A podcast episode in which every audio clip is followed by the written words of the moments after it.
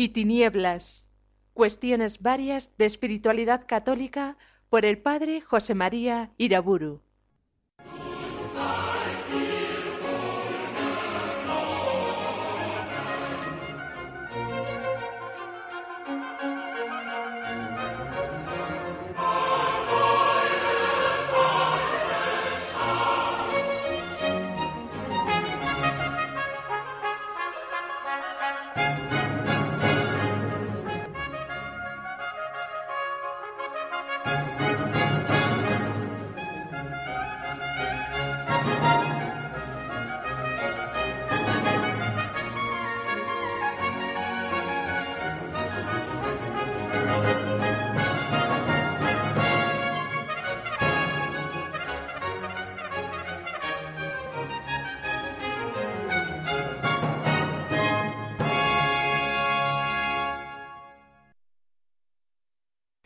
Nombre del Padre, del Hijo y del Espíritu Santo. Voy a tratar ahora de la fuerza utópica de las peregrinaciones y de ciertas experiencias más o menos prolongadas o incluso estables de soledad. Comienzo por advertir que la gracia no prescinde de la naturaleza, sino que se acomoda normalmente su acción a las condiciones de ésta.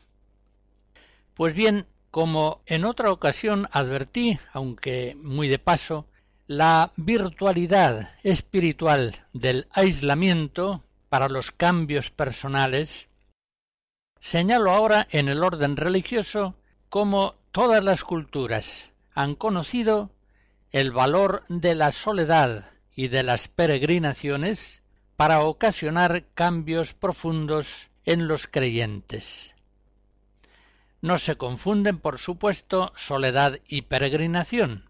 La peregrinación muchas veces se hace en grupo. Pero ambas coinciden en que alejan a la persona del mundo tópico, al menos por un tiempo, y la adentran en una situación utópica, diversa de la normal. Por eso trataré de la soledad y de la peregrinación conjuntamente como situaciones que producen una ruptura más o menos enérgica con el mundo tópico circundante para adentrar a las personas en una situación diversa, nueva para ellas muchas veces. Recordaré para comenzar algunas experiencias tomadas de la historia de las religiones.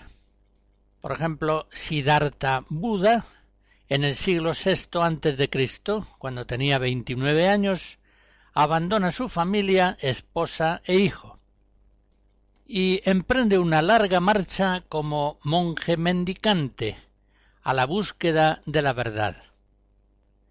Cambia su presencia exterior, se corta la cabellera, viste una túnica color azafrán y alcanza la iluminación que pretendía y es también en el apartamiento de la sociedad secular común, donde el profeta Mahoma, en el monte Ira, tiene una profunda experiencia espiritual de la que partirá su misión para formar el Islam. La historia de las religiones nos muestra claramente que ascetas y místicos han conocido siempre que el aislamiento es, hasta cierto punto, condición imprescindible para la conversión profunda de la persona. Así lo ha entendido siempre el monasterio cristiano, el centro budista, el ashram de la India o la lamasería en el Tíbet. Pero recordemos sobre todo lo que más nos interesa, las experiencias de la tradición de Israel y de la Iglesia. En el comienzo de la historia de la salvación, Yahvé ordena a Abraham romper con toda la malla de costumbres, condicionamientos e instituciones del mundo secular tópico que le envuelve. Le manda, es decir, le concede, como gracia primera fuente de muchas otras gracias, le manda salir de su tierra y de su parentela, y marchar a una tierra desconocida y utópica. Génesis 12. Siglos más tarde, el Señor, para formarse con la descendencia de Abraham un pueblo verdaderamente nuevo, estima conveniente hacerle salir de Egipto, donde vivió exilado durante más de cuatro siglos, y aislarlo durante cuarenta años de peregrinación por el desierto antes de darle entrada en la tierra prometida. Y durante ese éxodo, para recibir el don grandioso de la ley divina, Moisés ha de permanecer a solas cuarenta días, alejado de todos los hombres de su pueblo, en la altura majestuosa del monte Sinaí. Viniendo a los tiempos del Nuevo Testamento de la Nueva Alianza, en los umbrales de los tiempos nuevos, Juan Bautista espera al Salvador en el desierto, absolutamente descondicionado del mundo secular de su tiempo y lejos de él. Y Cristo mismo se aísla totalmente durante cuarenta días antes de la Epifanía Trinitaria de su bautismo, antes de iniciar su ministerio público como máximo profeta de Dios, como verbo divino encarnado. Los apóstoles a su vez dejan todo lo que tienen, salen de su casa, de su familia, de su pueblo, de su trabajo, y comienzan una vida nueva siguiendo a Cristo. Y es así como llegan a ser hombres totalmente nuevos, San Benito hace algo semejante en la cueva de Subiaco, San Ignacio en la gruta de Manresa. Ellos y tantos otros santos buscan y hallan a Dios en el apartamiento del mundo, que en unos será estable, en otros puramente temporal.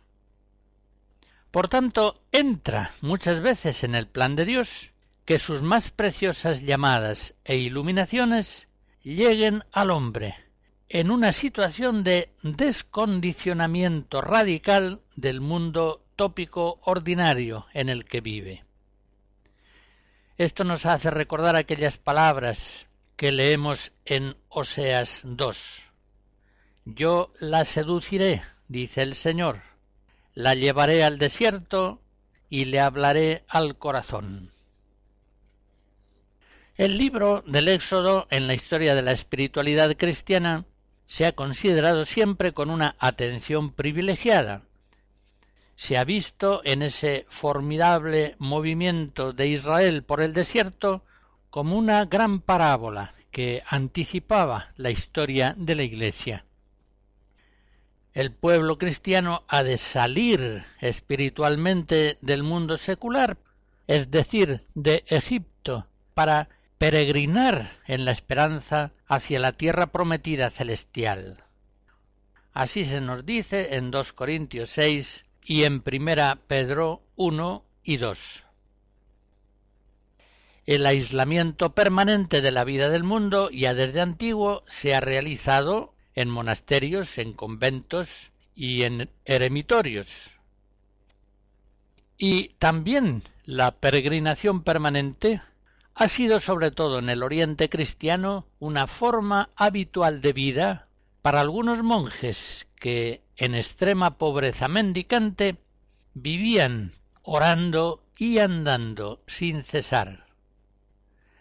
Parece que en sus vidas expresaban aquello de Hebreos 13. No tenemos aquí ciudad permanente, sino que andamos buscando la del futuro también ha sido altamente valorada en la tradición espiritual cristiana, sobre todo monástica, la expatriación voluntaria por motivos ascéticos, lo que llamaban los monjes antiguos la geniteia.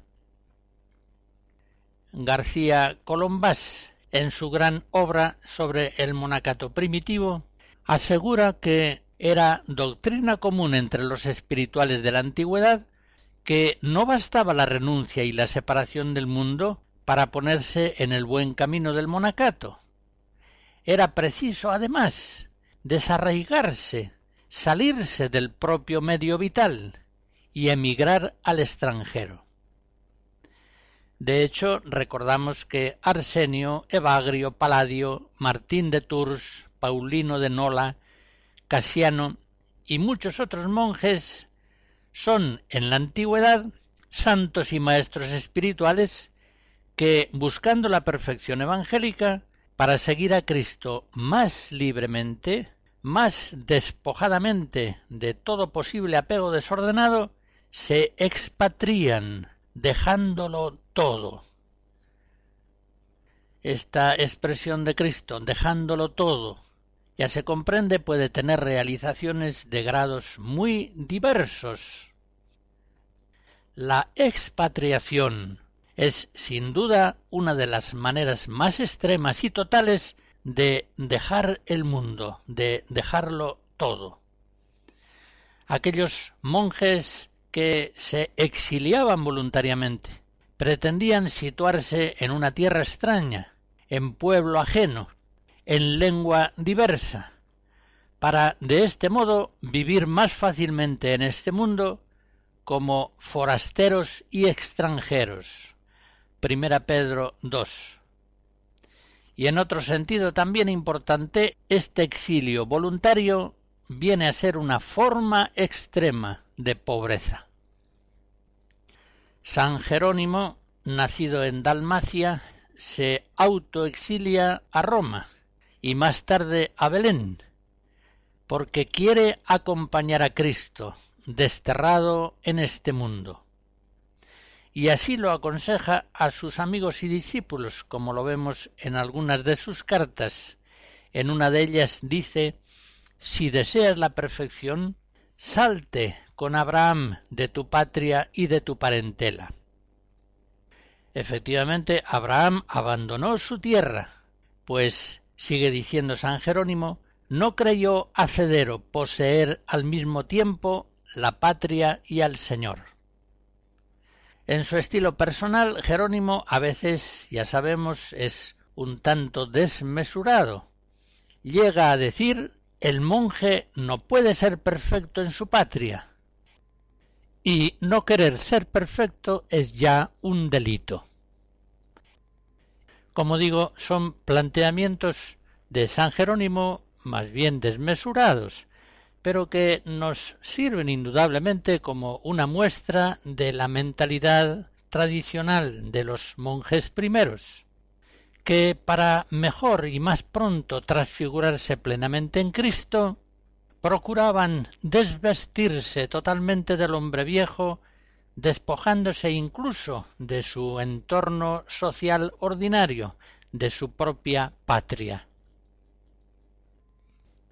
Escucharemos algunos cantos religiosos de la antigua Europa cristiana.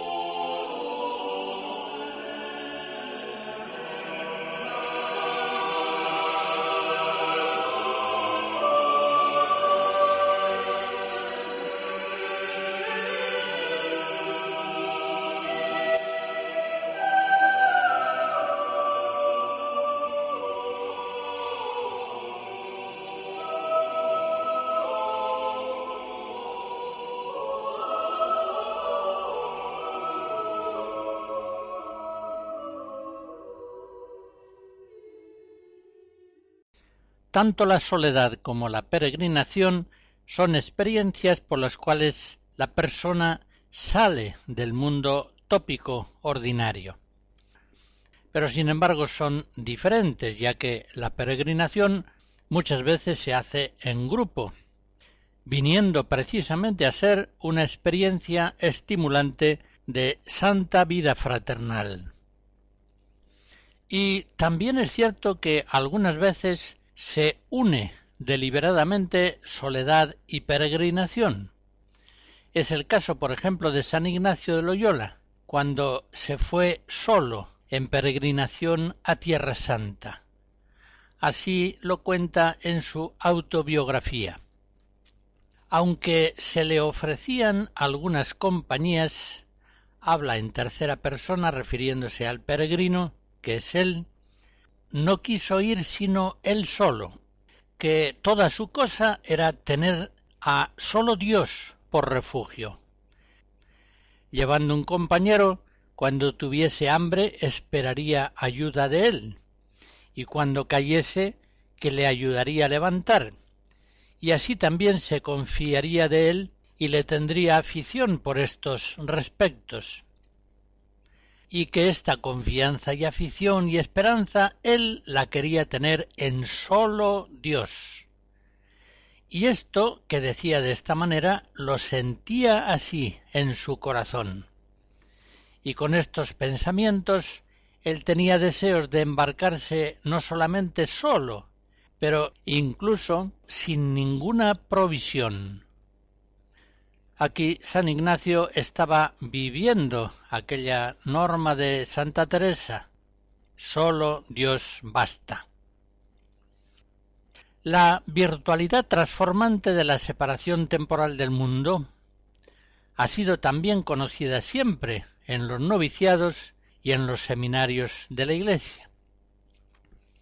Estos centros de formación crean con relativa rapidez hombres mental y conductualmente nuevos en la medida en que por gracia de Dios tienen fuerza suficiente, primero, para descondicionar a los candidatos del mundo viejo del que proceden, y en segundo lugar, para reacondicionarlos al mundo nuevo de los pensamientos y caminos de Dios, que no son precisamente los pensamientos y caminos de los hombres.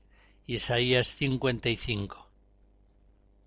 En este sentido, la ineficacia, a veces sorprendente, de ciertos noviciados y seminarios que en tres, cinco o siete años se muestran incapaces de producir en las personas cambios profundos y duraderos, se explica en buena parte por la notable insuficiencia del aislamiento. Fracasan en su intento de hacer hombres nuevos por obra del Espíritu Santo cuando no tienen fuerza para desocializar del mundo tópico, ni tampoco tienen fuerza para resocializar en el mundo utópico del Evangelio. Si los formandos van a sus casas continuamente, si estudian en centros civiles, si asumen grandes dosis de vida secular en estudios, televisión, deportes, viajes, prensa, etc., pueden pasar por varios años de formación y salir de ellos más o menos siendo los mismos que entraron. Pero volvamos a las enseñanzas recibidas en la misma Biblia. La espiritualidad del retiro y de la peregrinación ha tenido también siempre notable importancia en la vida de los laicos, aunque en ellos se produzca ese aislamiento y esa peregrinación en forma temporal. Concretamente, el Señor ordena que los israelitas peregrinen al templo de Jerusalén periódicamente. Éxodo 23. Y así lo hace la Sagrada Familia. Siempre los creyentes, saliendo de su vida ordinaria, han buscado a Dios en tiempos de retiro o peregrinando a lugares especialmente sagrados. Siempre han buscado así con esperanza la nueva gracia que necesitaban, ese cambio de vida decisivo y deseado. De este modo, uniendo a la oración un ayuno de la vida normal ordinaria, tópica, caminando por un sendero largo, alojándose en la hospedería monástica, pasando unos días de retiro singularmente distantes de las rutinas ordinarias, descubren con frecuencia, por vez primera, el sentido de una vida orante, pobre y ascética, en la que carecen absolutamente de muchas cosas sin echarlas en falta que consideraban imprescindibles.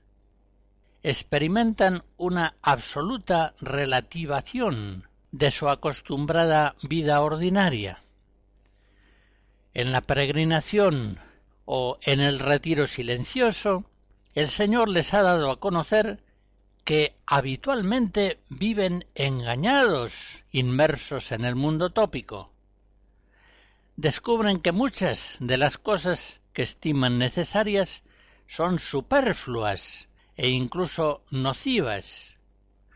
Descubren que es perfectamente posible una vida distinta, más sencilla y feliz, más libre, más heroica, más fraternal y sobre todo una vida más centrada en Dios, más tensa hacia esa Jerusalén celeste que está tan próxima. Los ejercicios espirituales, por ejemplo, son desde hace siglos un momento privilegiado para la conversión, para el encuentro con Dios, para el discernimiento vocacional, para el cambio de vida. Pero recuérdese que San Ignacio de Loyola estima necesario salir completamente de todo el orden tópico de la vida ordinaria. Así dicen los ejercicios en el número 20 que el fiel cristiano que practica los ejercicios tanto más se aprovechará cuanto más se apartare de todos amigos y conocidos y de toda solicitud terrena, así como mudándose de la casa donde moraba, y tomando otra casa o cámara para habitar en ella cuanto más secretamente pudiere. Ya comprobamos, pues, con todo esto que los retiros periódicos y las peregrinaciones, hoy frecuentes entre los laicos que buscan sinceramente la santidad, proceden de una muy larga y continua tradición en la Iglesia. Siempre las hospederías monásticas han acogido por un tiempo a los seglares, a los seculares, ofreciéndoles un ámbito orante, pobre y bello, litúrgico y silencioso. Siempre ha habido órdenes religiosas. Cluny se distinguió en esto y por supuesto también las órdenes hospitalarias que han suscitado y han apoyado las peregrinaciones, viendo en ellas un tiempo utópico, distinto del normal, especialmente abierto a gracias nuevas. Las peregrinaciones antiguas a Jerusalén, a Santiago de Compostela, a Roma, solían durar varios meses, cuando no duraban años, y con cierta frecuencia eran el cumplimiento de un voto privado. El peregrino arreglaba sus asuntos familiares, laborales, confiaba su familia a una tutoría segura, quizá hacía testamento, asistía a una conmovedora celebración litúrgica, se despedía de todos los suyos, quién sabe si para siempre, y abandonándose a la providencia divina y al cuidado de la Santísima Virgen, de los ángeles y de algún santo de su especial devoción, iniciaba en la peregrinación su largo caminar bajo el sol o bajo las estrellas. Las peregrinaciones, por tanto, implicaban una ruptura durable con la vida tópica precedente y una larga inmersión en una experiencia utópica, nueva e intensa, que solía estar configurada por una variada tradición de costumbres devocionales y de prácticas caritativas, oraciones, rezos y cantos, visitas por el camino a santuarios famosos, ejercicio de la caridad con pobres y enfermos, etc. No es raro, pues, que Dios en las peregrinaciones obrara con frecuencia en sus fieles maravillas de la gracia. Santa Ángela de Foligno, que muere en 1309, madre de ocho hijos, es iniciada en una altísima vida contemplativa con ocasión de una peregrinación a Asís. Santa Brígida de Suecia, muerta en 1373, madre también de ocho hijos, peregrina a Compostela con su marido, y a la vuelta él ingresa en un monasterio cisterciense y ella al poco tiempo comienza a recibir de Dios notables revelaciones místicas, viviendo en adelante sólo para Dios. Muchos otros ejemplos semejantes podrían aducirse. Y siendo esto así, no debemos ignorar, sin embargo, que los antiguos padres manifiestan a veces ciertas reticencias sobre la utilidad espiritual de las peregrinaciones, precisamente cuando éstas eran a veces sumamente apreciadas.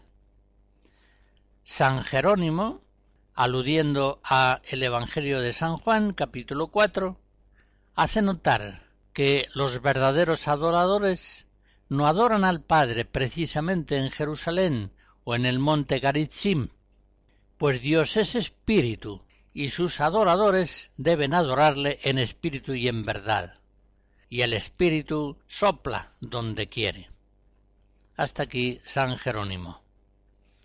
Y si es verdad que siempre ha existido la tentación de falsificar las peregrinaciones, dejándolas en puro turismo o en simple viaje de estudio y de curiosidad, hay que reconocer que este peligro es hoy sin duda mucho mayor que en la antigüedad, ya que entonces la peregrinación se realizaba normalmente en unas condiciones muy duras, que favorecían la autenticidad del sentido religioso y estético de la peregrinación.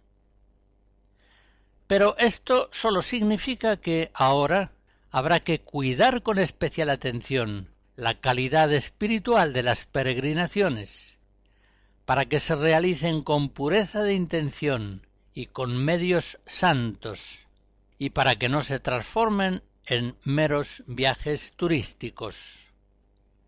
Hoy son muchas, felizmente, y cada vez más, las peregrinaciones a Tierra Santa, a Roma, a Santiago, a santuarios marianos, a concentraciones periódicas de la juventud con el Papa, etc. Y en esas peregrinaciones se prueba de hecho, con frecuencia, en conversiones duraderas, en suscitación de vocaciones, que Dios sigue comunicando su gracia interna en unión a esa gracia externa que es la peregrinación piadosa.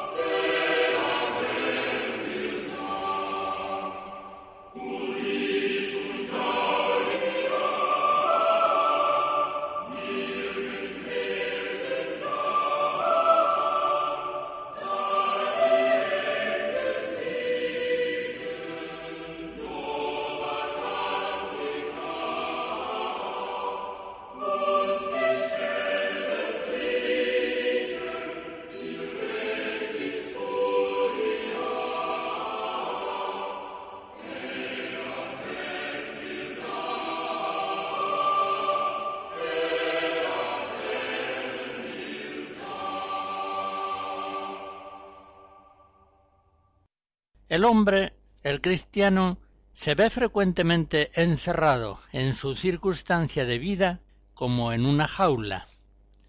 Una jaula que en parte él mismo se ha construido al paso de los años y que en parte le ha venido impuesta por su entorno circunstancial. Unas veces esa jaula le resulta confortable, otras veces opresiva.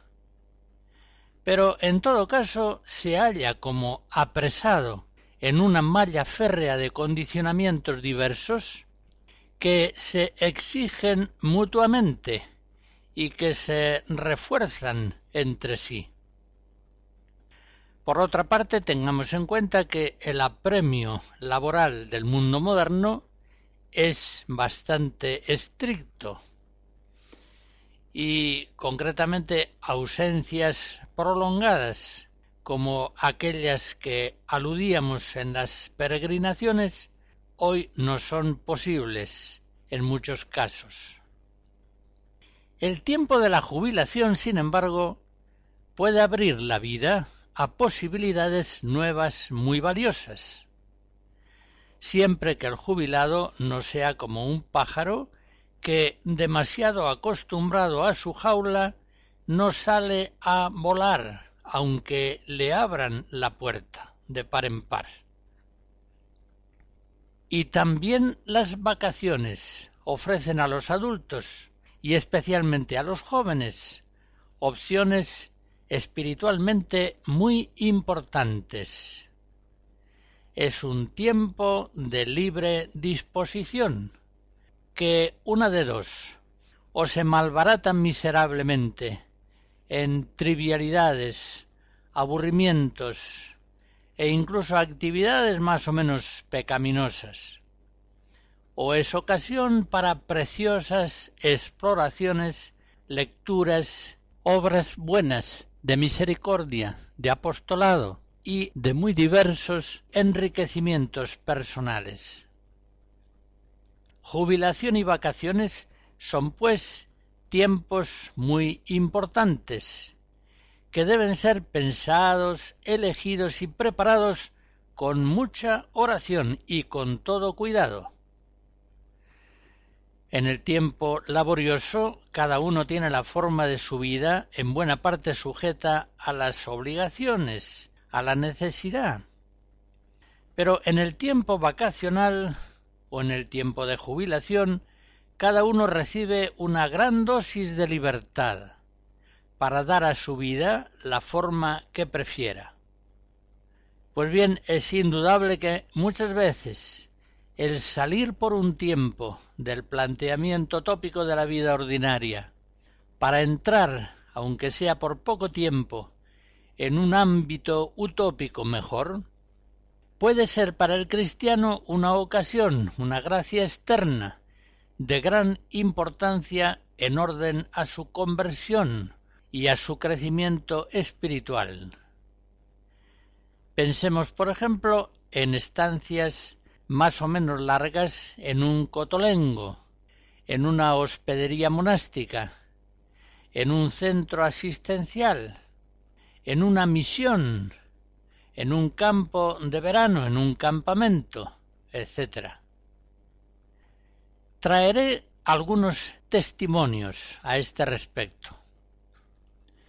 Una comunidad belga de laicos, en coordinación con Ayuda a la Iglesia Necesitada, organiza un viaje a Rusia para visitar unos cuantos núcleos de creyentes para confortarlos en la fe y en la caridad, compartiendo fraternalmente con ellos, y llevarles imágenes y libros religiosos.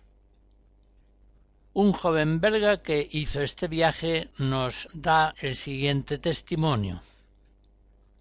Lo que más me conmovió fue el encuentro con una mujer de unos cincuenta años en la parroquia de Nizhny Novgorod, en Gorky.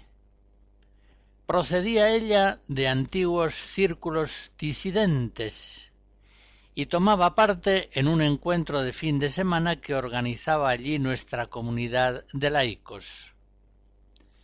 Cuando estábamos sentados juntos, comenzó un día a llorar de repente. Lloraba y lloraba. Finalmente nos dijo que, por medio de nosotros, había recibido respuesta a todas las cuestiones que durante tantos años no le habían dejado dormir por las noches. Sí, concluía, el alma del hombre no encuentra descanso hasta que descansa en Cristo. Recuerdo otro testimonio, este procedente de un joven profesional que pasa sus vacaciones en un centro de las misioneras de la caridad, las fundadas por la Madre Teresa de Calcuta, y dice así Uno de estos infelices acogidos en la casa el otro día me decía En mi vida solo me han sucedido cosas malas, una detrás de otra. Aquí es la primera vez que conozco gente buena, personas que están dedicadas solamente a ser buenas y a hacer el bien. Nunca había imaginado siquiera que hubiera gente así. Ha sido para mí una revelación tan grande que me ha llevado a la fe cristiana.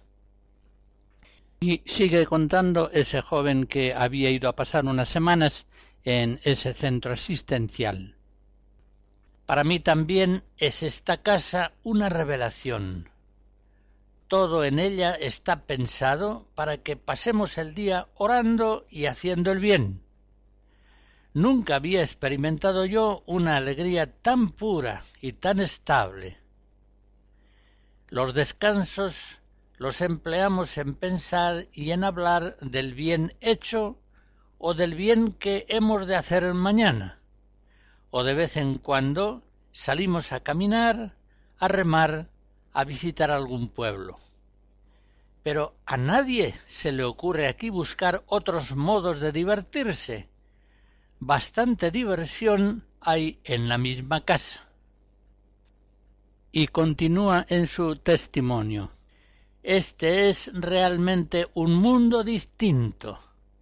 Es un milagro diario. Existe realmente, existe hace años. Y todo hace pensar que seguirá existiendo por la gracia de Dios. Cuando yo vuelva a casa, en fin, me da miedo pensar en el regreso a la vida de siempre. Le escribo a mi novia casi todos los días y ella también me escribe, pero veo que no acaba ella de enterarse de la novedad que estoy viviendo. Cuando nos casemos y comencemos a vivir en nuestro hogar, ¿cómo será posible prolongar allí de alguna manera el ambiente espiritual que en esta casa se vive? Algo he oído acerca de que hay una asociación que permite a las familias participar del espíritu de esta obra y participar en ella habitualmente. Me tengo que enterar, pero no sé qué podrá dar de sí.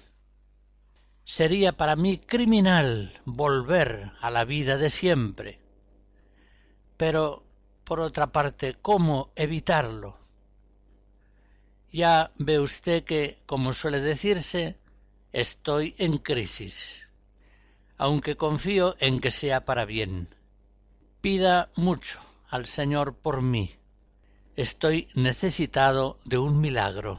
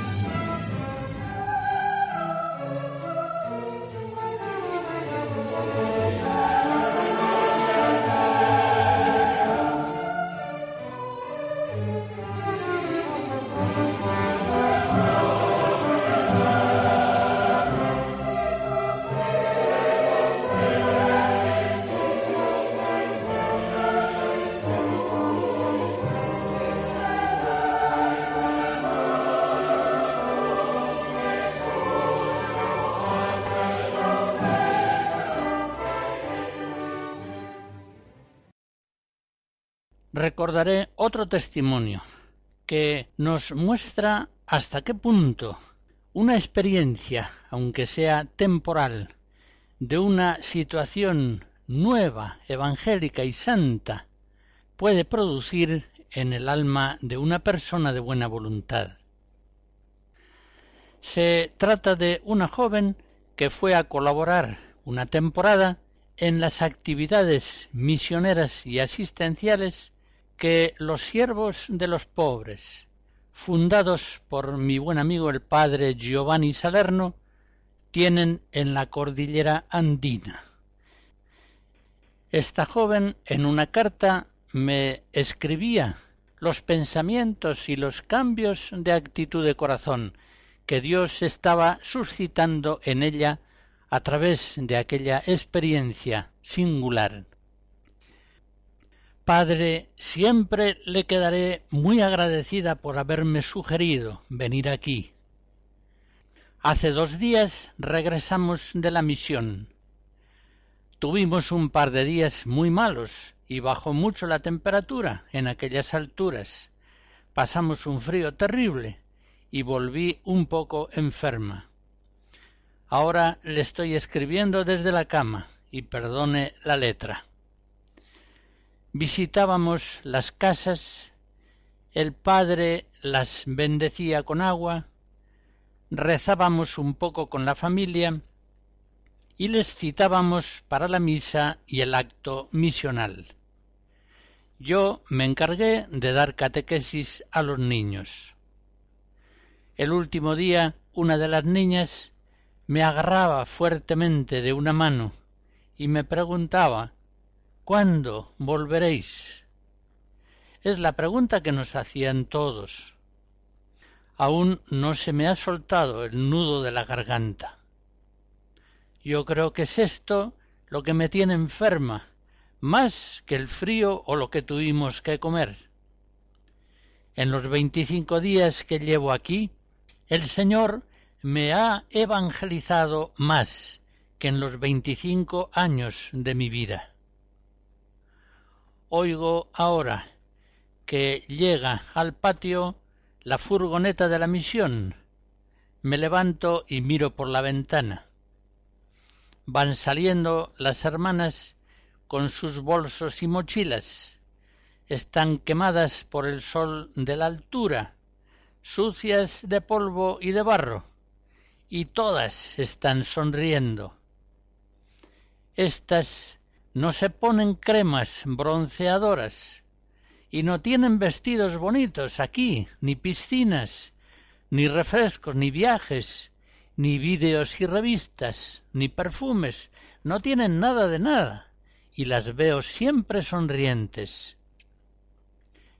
Pienso, en cambio, en mis amigas de allí, que tienen de todo eso y más, y que cada dos por tres están de mal humor. Solo pensar en ellas me da pena. Qué vacías y perdidas andan, usted lo sabe, y eso que son muy buenas. El contraste de lo que estoy viviendo con lo que vivo ordinariamente es impresionantemente grande. Esto es verdad y aquello es mentira. Esto es vivir para la caridad y aquello es vivir para el egoísmo. Aquí hay alegría y allá hay una tristeza que tratamos de superar inútilmente con esto y con lo otro. Aquí todo está ordenado para pasar la vida haciendo el bien, y allá arreglamos la vida solamente para pasarlo bien. Padre, en buen lío me ha metido usted. Ahora tendrá que ayudarme a salir de él. Cuando vuelva a casa, ¿cómo seguirá siendo mi vida? ¿Seguirá como siempre? Hasta aquí la carta de esta joven. En fin, como ustedes pueden comprobar por estos testimonios, estas experiencias aunque sean breves, temporales, pueden ser profundas, reveladoras, intensas, y a veces producen grandes conmociones en la cabeza y en el corazón de las personas. Otras veces, sin embargo, los efectos son muy efímeros y superficiales y cesan al volver a la rutina de la vida diaria, tópica, sin que apenas dejen huellas, como no sea en un orden puramente ideológico y verbal. Pero cuando esas misiones, esos centros asistenciales, esos campamentos juveniles, etc., tienen vigor espiritual suficiente para transmitir a quienes participan en ellos.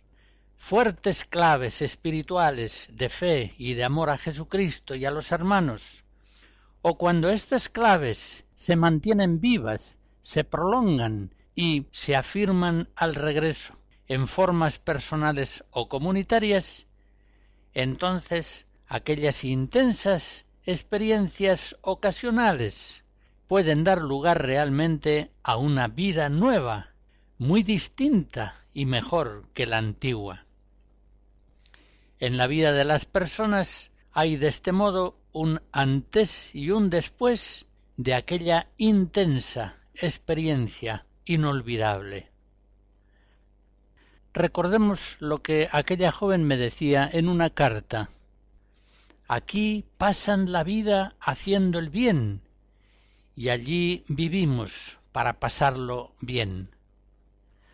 Es una fórmula muy exacta, pero que, claro está, no debe quedarse simplemente en una formulación verbal acertada.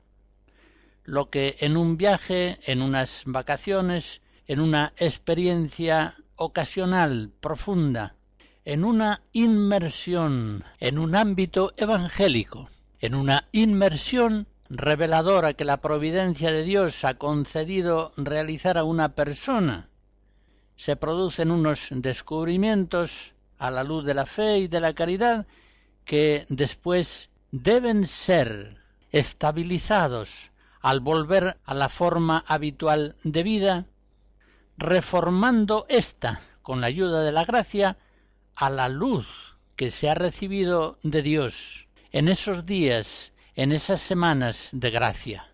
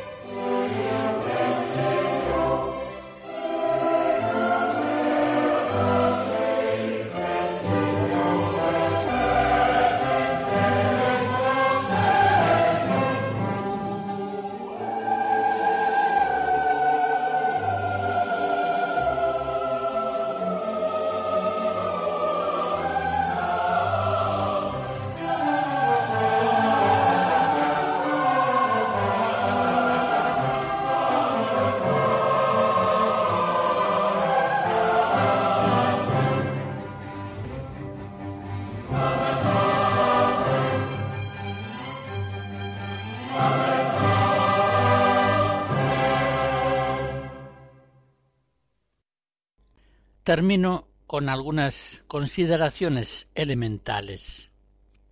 Unos padres de familia cristianos, cuánto bien pueden hacer a sus hijos y a sí mismos en unas vacaciones puramente planteadas a la luz del Evangelio. ¿Cuántos bienes espirituales pueden recibir de Dios si dan a sus vacaciones la forma de una peregrinación santa y santificante por ciertos lugares especialmente sagrados y devocionales. Cuánto bien pueden hacer en sus hijos buscándoles ciertos campamentos de verano verdaderamente cristianos y evangelizadores, facilitándoles viajes a algunos centros asistenciales o misioneros que puedan ser verdaderamente una revelación estimulante para la vida espiritual de sus hijos. Y por el contrario, cuánto daño pueden hacer en la familia, en los hijos y en sí mismos cuando plantean al modo tópico propio del mundo secular unas vacaciones vanas, triviales, vacías y tantas veces llenas de ocasiones próximas de pecado. Los días de nuestra semana se dividen en días de labor y en el domingo y otros días de fiesta. Los meses de nuestro año se dividen también en meses laboriosos y en semanas de vacaciones. Que el Señor, en su misericordia bondadosa, tenga piedad de nosotros y evangelice con su gracia el tiempo de nuestros ocios, de nuestros descansos y vacaciones, de tal modo que no sean para nosotros ni para nuestros hijos tiempos de embrutecimiento espiritual, sino de crecimiento en el Espíritu de Cristo. La bendición de Dios Todopoderoso, Padre, Hijo y Espíritu Santo, descienda sobre ustedes y les guarde siempre. Amén.